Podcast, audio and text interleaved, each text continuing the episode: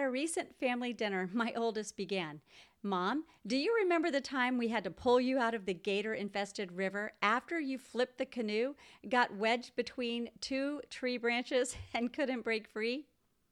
I promptly replied, Of course, I remember one of the scariest days of my life. No sooner had I uttered those words when the kids began retelling the event in vivid detail. By the time the last person chimed in, the story was a blur of fact and fiction.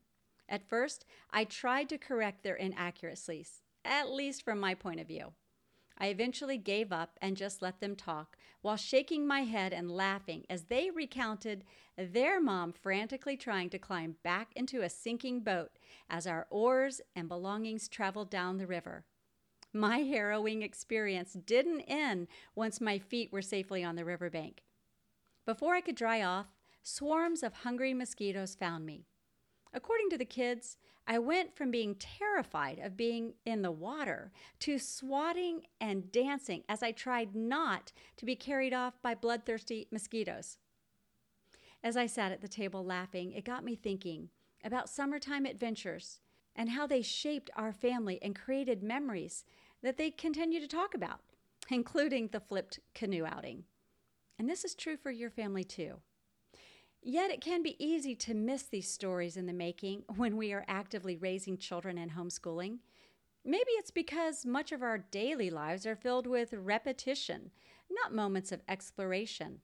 And while repetition is crucial, we need to make room for some adventures in our homeschool life. When we do, our children experience the joy and freedom that comes from being homeschooled. As a veteran homeschool mom of 21 years and now a grandmother, I have the vantage point of seeing the bonding that happens when we take a break and have fun together. I have seen and heard all the comments and complaints about schoolwork, yard work, housework, but we had to get them done. And with five kids running around, there was a lot to do. I tried so hard to be a yes mom, a responsible mom, an organized mom, a creative mom who planned all sorts of fun adventures. Can you relate?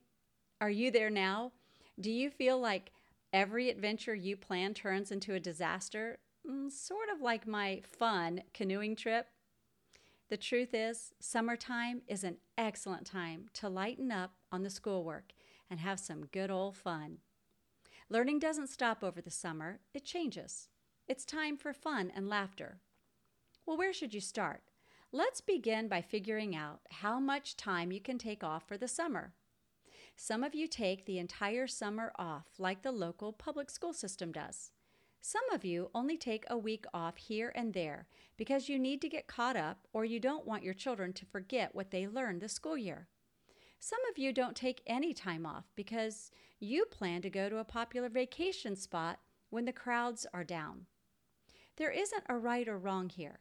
The question is, what is right for your family this year? Only focus on this summer. Next year might be different. Whatever decision you make for this year is okay. It's your family. Next, I want to encourage you to look for adventures that fit your budget and needs. Now, don't let the thought of coming up with a host of new ideas keep you from trying. Ask your children what they'd like to do. If you have older children, you can tell them what the budget is and any ideas that you have. Then add their ideas to the list. Don't be surprised if some of the kids don't want to do certain activities. You can get creative by suggesting each child will get one adventure. Children don't need elaborate parties, expensive vacations, or long getaways to have fun. Remember that, like you, children will remember stories, places, people, and outings as they get older. And homeschooling provides the perfect environment for creating these experiences. Well, here's a short list to kind of get you started camping together or with like minded friends, taking day trips to the lake or beach or water park, picnicking at neighboring cities that have a fun playground or splash pad, museum, or farmer's market, attending an evening concert in a local small town, getting a summer membership at a community pool, going on weekend getaways to their grandparents' home, enjoying an outdoor movie night, riding horseback, taking art lessons from a local artist, having neighborhood playdates, canoeing in a local river. Oh, but be careful. The list of possibilities is endless. Gather your family together. Let the ideas flow freely. Here's a hint I strongly discourage making fun of each other's ideas. Brainstorming needs to be a no criticizing zone. My family often brings up memorable moments.